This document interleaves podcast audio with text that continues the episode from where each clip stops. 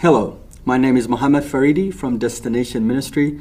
Today I have with me Sam Shamoun from Answering Islam, and we're going to discuss about very important topics in regard of Islam and answering Muslim objection to Christianity. I hope you enjoy. Sam, would you tell us why is it important to be prepared to give an answer to everybody that has an objection? Yeah, it'd be my pleasure. Because as Christians who love the Lord Jesus Christ, we seek to honor him. And the way we honor him is to obey his commands. So, mm-hmm. one of the commands our Lord gave to the apostles, and not only to them, but to everyone who follows the example of the apostles, is to make disciples of all nations. Mm-hmm. That's found in Matthew chapter 28, verse 19. And he mm-hmm. then says, To teach them everything that I've commanded you. Now, we live in a world in which most people do not believe in the Christian faith and have objections against the truth of Christianity. Mm-hmm. And so, because of that, we need to be prepared to answer those objections in order to take them captive for the glory of Jesus Christ. In fact, there's a verse in the Bible that's written by the Apostle Peter under inspiration of the Holy Spirit. In 1 Peter chapter 3, verse 15, the blessed apostle exhorts every Christian, mm-hmm. not just the elders or the deacons or the evangelists, every Christian who's born of the Spirit, who belongs to Jesus and loves the Lord. He commands them to sanctify Jesus Christ as Lord in their hearts. And then he says, always be prepared. He doesn't say when you feel like it. Always be prepared to give a defense for the hope that's within you. That word defense is where we get the word apologetics, because if mm-hmm. you go back to the Greek, you'll see it's apologia. So there, Peter is commanding all Christians to be an apologist, defending the truth of Christianity and answering the objections that people have against submitting to Jesus' lordship. So this is why we need to do that, because we're commanded by the Spirit. Thank you. Uh, the question is now if a Muslim walks to you Yes. and you want to share the faith with them, what kind of a questions or objections would, would they have? Yes, so that's an excellent question because as Christians, we need to reach this group. There's about 1.8 billion Muslims, and they need the gospel of Jesus Christ. Even though they think they worship the same God revealed in Jesus Christ, we know they don't. Now, unfortunately, because the Quran presents objections against the Christian faith, Muslims will have some issues with believing in Christianity. So they have mm-hmm. some objections that every Christian must know how to answer. For example, Muslims are offended by the belief in the Trinity, that you have one God and three persons. To them, that's three gods. So they'll tell you, how do you believe in one God when you have three gods, Father, Son, Holy Spirit? Or, how do you believe that Jesus is God who became flesh? Are you saying that God came out of a woman's womb? To them, that's highly offensive. And they also have issues with the authority of Scripture. How can we trust your Bible? How do we know the Bible's been preserved? And how can we trust it as a sure source of guidance that comes from the true God? So these are the objections, some of many that Christians need to be ready to answer, because these are the questions that will come up. Thank you. Whenever I quote the scripture, the Bible, to the Muslims, they always say, Your Bible is corrupt. How can we refute that? I follow the example of the Apostle Paul. In Acts 17 28, Paul would actually quote the very sources mm-hmm. that the particular group he was reaching believed in to prove his point. Mm-hmm. Therefore, since Muslims read the Quran, I will appeal to the Quran to prove that as Muslims who follow the Quran, they must accept the authority of Scripture. Mm-hmm. Now, you need to qualify your use of the Quran because a Muslim can tell you, well, you don't believe the Quran, why are you quoting it? And my response is, I'm quoting it because you believe it. And I'm sho- showing you what your book tells you about my book. Mm-hmm. The simple fact of the matter is that in the Quran, Muslims are told to confirm the scriptures in the possession of the Jews and Christians at the time of Muhammad. Mm-hmm. There are plenty of passages in the Quran, and I'll just give one as an example. Chapter 2, verses 40 to 43, and then chapter 5, verses 43 to 48. There we are told that the scriptures of the Jews and Christians are the revelations of God, and that the Quran confirms that these scriptures are authoritative and have never been changed. So if a Muslim is faithful to the Quran, he has to accept the Bible. But if he accepts the Bible, he has to accept Jesus as his Lord and Savior. Thank you. One of the objections Muslims have for Christianity, how can God have a son? Yes. Well, my response would be why can't he have a son?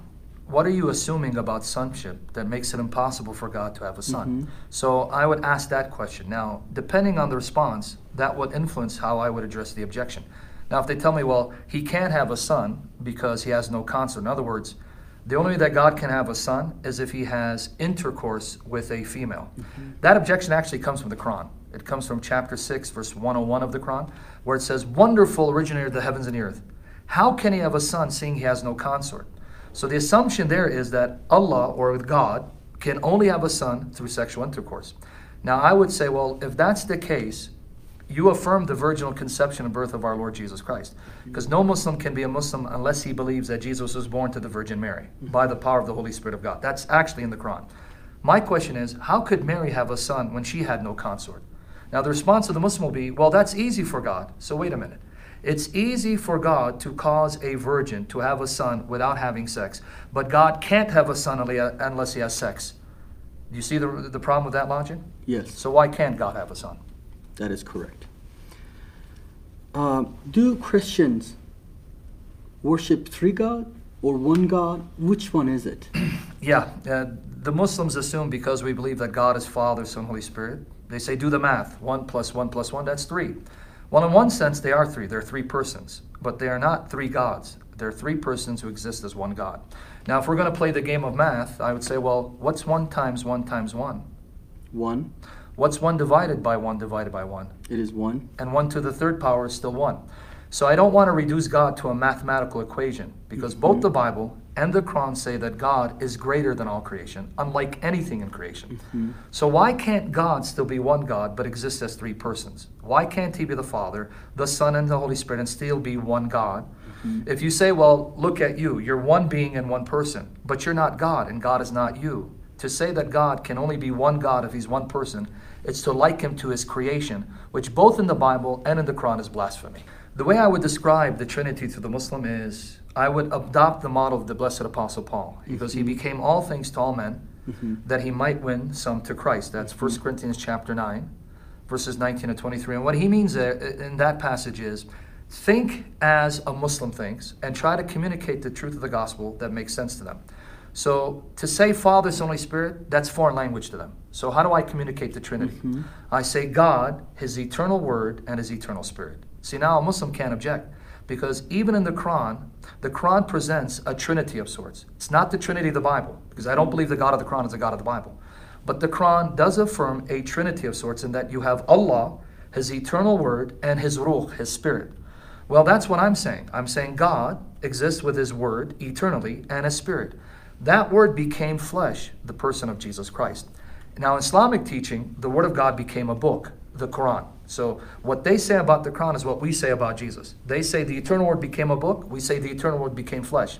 So, now if your God can still be one, even though he exists with his eternal word that you believe became a book and his spirit, yet he's still one God, then why would you say that Trinitarians, as a Christian, my God can't be one God if he is God, his eternal word become flesh and a spirit. Why the inconsistency? So we have the same view.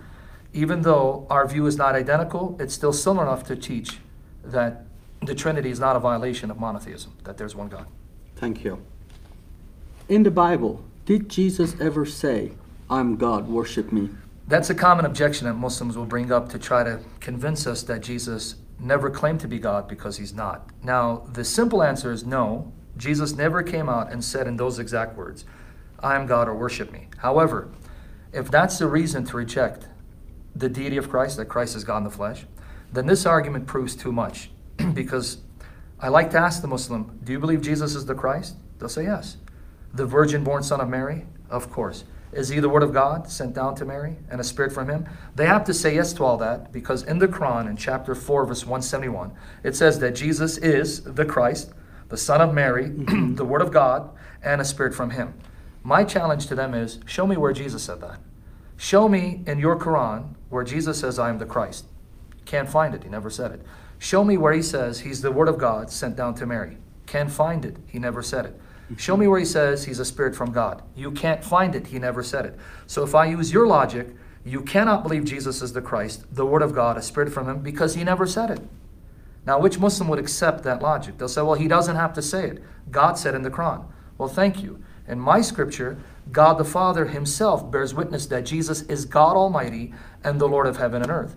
So if you will still accept that Jesus is all these things, even though Jesus didn't say it, then why do you insist that I have to show you Jesus saying those things for you to accept it?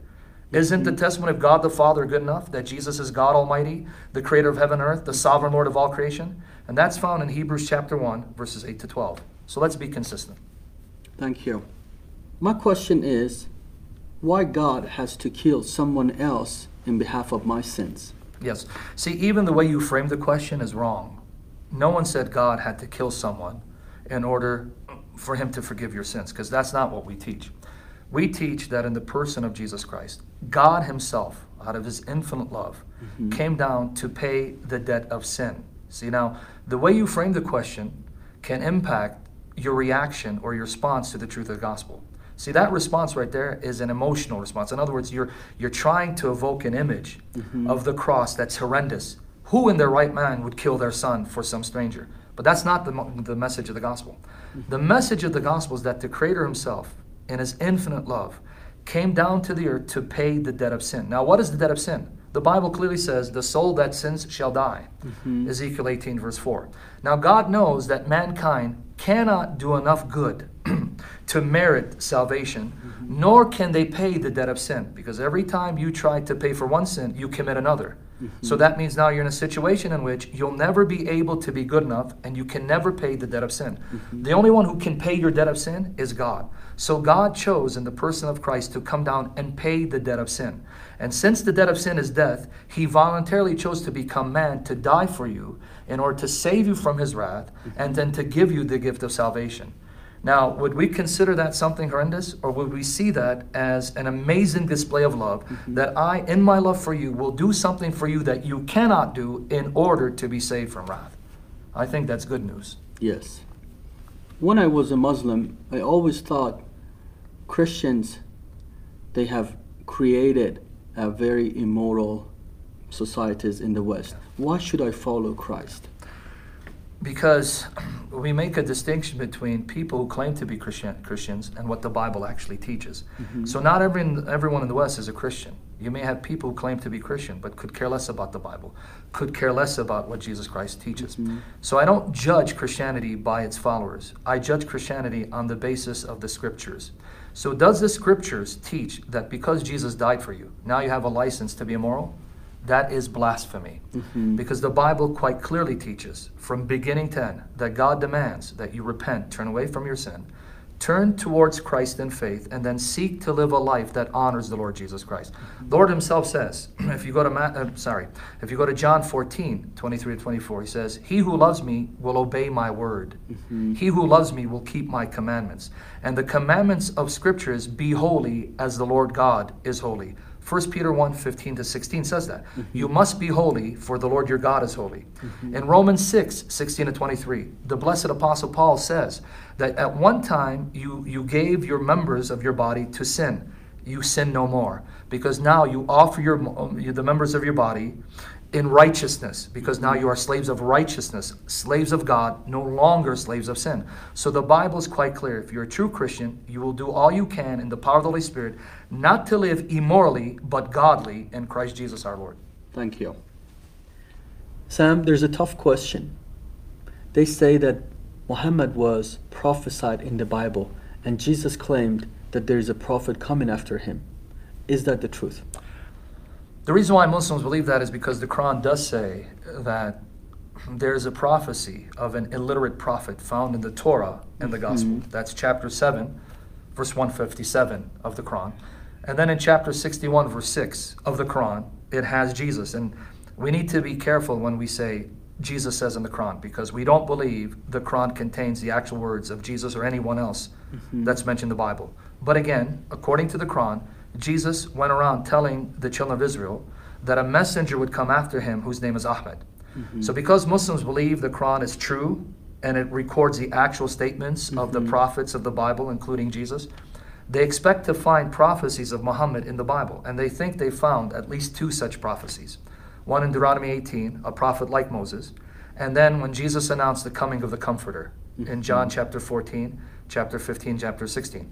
A careful reading of the context of those passages will clearly show that these cannot be prophecies of Muhammad. Mm-hmm. Because first and foremost, let's go to the to the prophecy of the Comforter. In those very chapters, Jesus claims to be the unique Son of God, mm-hmm. claims to be to be the one that the Father has given authority over all flesh, the one who will give eternal life to everyone, and that God is his Father. All of which Muhammad contradicts. Muhammad says his God is a father to no one. Muhammad says Jesus is not the Son of God. How then could that be a prophecy of Muhammad who contradicts the very message of Jesus in those very passages? The simple answer to the question is Muhammad is not prophesied as a true prophet in the Bible. But the Bible does say he is an antichrist because he denies that God is the Father and Jesus is the Son. And according to 1 John 2 22 to 23, that makes him the antichrist. Thank you. Sam, uh, when I was in Middle East, I never heard that Muslims and Christians worshiping the same God. But when I came to the West, to America, I have I have heard a lot of Christians and Muslim claim that they are worshiping the same God. Are we doing that? Well, as far as the Quran is concerned, the Quran does make the claim that Allah, the Arabic term for God, the God of Muhammad, is the God of Abraham, Isaac, Jacob, and Jesus. Now, I can make that claim. Just because you claim it doesn't make it true. So, is Allah of the Quran Yahweh God of the Bible? Mm-hmm. Absolutely not. And the reason why is because according to our scriptures, if you read from Genesis to Revelation, the one true God of Abraham, Isaac, and Jacob is triune. He is mm-hmm. Father, Son, Holy Spirit. The eternal Father is the eternal Word who became flesh, Jesus Christ, and his eternal Spirit. Now, if you ask a Muslim, is your Allah Father, Son, Holy Spirit? That's blasphemy. So even a Muslim, once, once confronted with what Christians actually believe, that their God is triune, a Muslim himself will tell you that's not my God. Because my God is not the Father of Jesus. Jesus is not Allah in the flesh. And they'll tell you the Holy Spirit is not Allah, but Angel Gabriel. Even though that's not taught in the Quran, that's what they, they're taught by their scholars. So the simple answer is how can Allah of the Quran be Yahweh God of the Bible if Yahweh is triune, Father, Son, Holy Spirit, and Allah is not? So no, they cannot be the same God. Thank you. Sam, um, the question is how Allah introduced himself in the Quran. Well, there are many descriptions of Allah in the Quran, some of which are similar to what the Bible says about God, mm-hmm. says about Jesus Christ. Now, I want to emphasize just because there may be similar things said about Allah and the God of the Bible, that doesn't mean they're the same. Mm-hmm. Similarities do not prove they're the same God, because you have to look at the major differences. Mm-hmm. There are things said about Allah of the Quran that clearly prove He cannot be the God revealed in the person of Jesus Christ. I'll just mm-hmm. give one example. Now, again, the audience would have to have some famili- uh, familiarity with the Arabic. Now, glory to God, there are resources to help them in that area. One of the things that Allah says about Himself in the Quran, and He says this more than one time, in chapter 3 of the Quran, verse 54, it says that He is the best of all deceivers, the best of all schemers, the best of all connivers. The Arabic phrase is khairul makirin. Mm-hmm. That word, makir, if you look at any Arabic lexical source, means someone who is a shyster, a conniver, mm-hmm. a trickster, a deceiver. There is no way that a Christian could ever say of his God that his God is the best of all deceivers. Because according to the Bible, that's a description of Satan, not the God revealed in the person of Jesus Christ.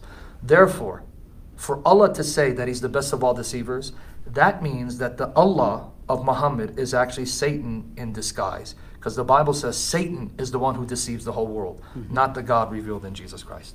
Thank you. Sam, would you tell us what Quran teaches about Jesus? Let's start with the similarities, but emphasizing that just because the Quran says things similar to what the Bible says about Jesus doesn't mean that the Islamic Jesus is the true Jesus of history, the Jesus revealed in the New Testament. Mm-hmm. Because Paul warns us in 2 Corinthians 11 that people will come with another Jesus. Do not put up with it because that's a satanic mm-hmm. deception. So, for the record, the Jesus of the Quran is a counterfeit Jesus to deceive people from the real Jesus. Mm-hmm. With that said, Muslims do think that they have the same Jesus that we, we believe in. So let's talk about some of those similarities, things that the Quran says about Jesus that are similar to what we believe. Mm-hmm. Both Muslims and Christians must believe that Jesus was conceived to and born from the Virgin Mary. In fact, Mary is the only woman mentioned by name in the entire Quran. The Quran even says she's the greatest woman that Allah created. Mm-hmm. That's in chapter 3, verse 42 of the Quran. Allah preferred her above all women of all time. She is the greatest woman. Mm-hmm. And we know why because of her son. Her son makes her great. So Mary is the greatest woman that Allah created or God created. She gave birth to Jesus while a virgin. Jesus is the Messiah. Mm-hmm. He's also called the Word of God or the Word of Allah, the Arabic term for God. and a spirit from him. He was a miracle worker. He raised the dead, gives sight to the blind. Mm-hmm. And the Quran says that Allah took Jesus physically, bodily to himself, so that Jesus ascended to be with God, which in Arabic again is called Allah. And according to Islamic tradition, Jesus will return as a just judge to kill the Antichrist and rule the world for at least 40 years. Mm. Now, these are some of the similar things, but let's talk about the differences. Jesus is not God in the flesh. That's blasphemy in Islam. He is not the Son of God. That's blasphemy in Islam. He wasn't killed nor crucified. Chapter 4, verse 157 says, Jesus wasn't crucified. So there's the denial of Christ's death on the cross for our sins, right there in the Quran. Mm-hmm. Even though he's coming back, he's not coming back as King of Kings and Lord of Lords. In Islamic tradition, he's coming back as a Muslim mm-hmm. who will rule the world according to Islamic law, which we call Sharia, and will eventually die and be buried, and then be raised with Muhammad to face Allah in judgment. So these are the similarities and differences, but the differences outweigh the similarities. They're not the same Jesus. Thank you. Sam, would you tell us today that why Islam is so confusing? When I read some part of the Quran, it's tell, it is telling there's no compulsion in religion, but other parts it says no, you have to kill the non-believers. Yes. Why do you have certain places in the Quran in which it seems to teach tolerance and peaceful coexistence, mm-hmm. but then there are other parts in which Muslims are commanded to attack unbelievers until they became Muslim, or in the, or, or in the case of Jews and Christians, pay a sum of money as a sign of them being humiliated and debased by the Muslims. Like a protection tax. Yes, the mm-hmm. term in the, used in the Quran is jizya, mm-hmm. and that is the money that a Jew and Christian must pay if he wants to retain his religious identity. But that payment is a sign that Muslims have debased him, humiliated him, subjugated, subjugated him. And that's found in chapter 9, verse 29 of the Quran. So, why the contradiction?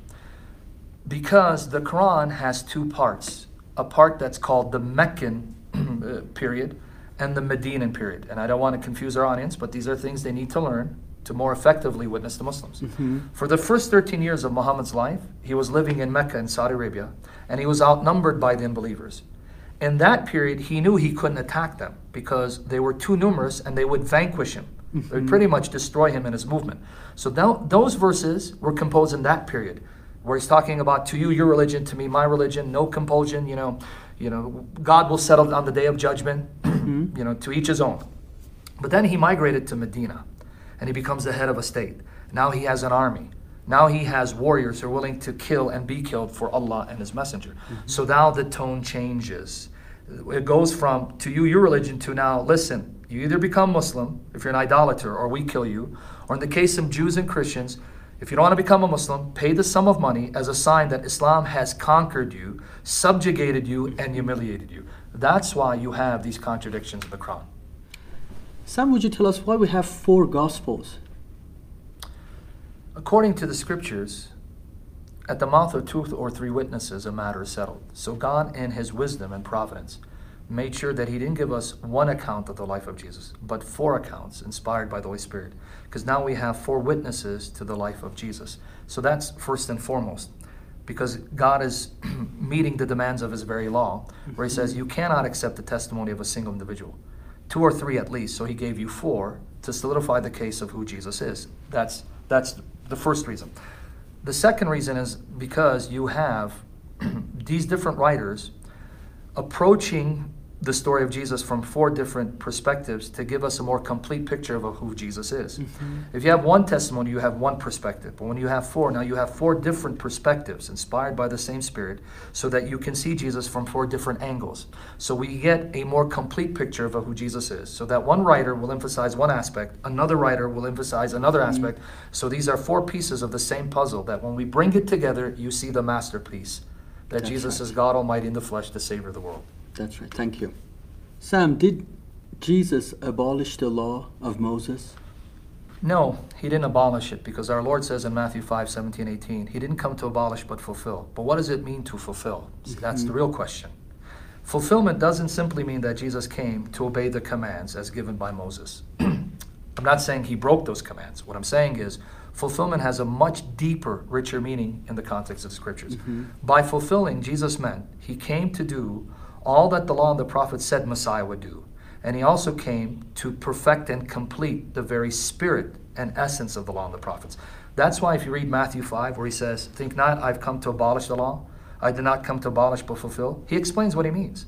He brings out the true essence, this true spirit of the law. For example, it says, You have been told that you shouldn't murder someone. But I tell you that if someone has hate in his heart towards his brother, he has murdered him. So notice what he's doing here. He's bringing out the very essence and the heart of what the law and the prophets mm-hmm. truly mean. Mm-hmm. And so it's his fulfillment of the law in the sense of his interpretation of what the law and the prophets mean, and his fulfilling all the promises that point to him. So he didn't abolish, he fulfilled. But fulfilling means more than just obeying. Fulfilling means that he completes it because it all points to him. He fulfills all the promises because all the promises are yes and amen in him, and he brings out the true meaning of the law and the prophets. Thanks, Sam. Sam, why was the crucifixion necessary? The crucifixion was necessary in order for God to be perfectly just and righteous, and well, as well as loving and compassionate. And what do I mean by that? If God simply forgives you for breaking the law, that means God is more loving than just. But if He punishes you for every infraction against His holy commands, mm-hmm. then that means He's more just and holy than loving. So, how can God be loving and just at the same time without compromising either one of those characteristics? Because if He simply forgives you for violating the law without demanding that the justice of the law be met, that means He's much more loving than holy. But if He punishes you for the slightest infraction against the law, that means he's much more just than loving. So, how can God be both perfectly loving and just? The answer is found in the cross of Jesus Christ. Because at the cross, God's justice is satisfied and his love is perfectly displayed. And what do I mean? Now, when you turn to God and ask him to forgive you for your sins, God can forgive you without compromising the just demands of the law for punishment because Christ took your punishment. Mm-hmm. Let me give you a very crude analogy because it's not what Jesus did, but it's an analogy to help you understand mm-hmm. my point. You go before a judge and you have a fine of $500. Now, the judge, in his mercy, can pardon you. So he pardons your fine, but then what he does, he steps off his judgment seat, takes off his robe, and then he pays the fine for you because it turns out the judge was your father. So, as a judge, he passed sentence right? You owe this fine, but I pardon you. But as your father, he pays the debt of that fine in order to maintain the just demands of the law. That's what God did in the person of Jesus Christ. As judge, you are guilty of sin and therefore deserving of death. But as a father, I forgive you, and I, in the person of Jesus Christ, my son, will pay the debt for you so that the demands of the law have not been compromised. That's why the cross. That's why the crucifixion. Sam, thank you very much. This was very enlightening. And I want to thank you for watching. You can contact us for more information or invite us.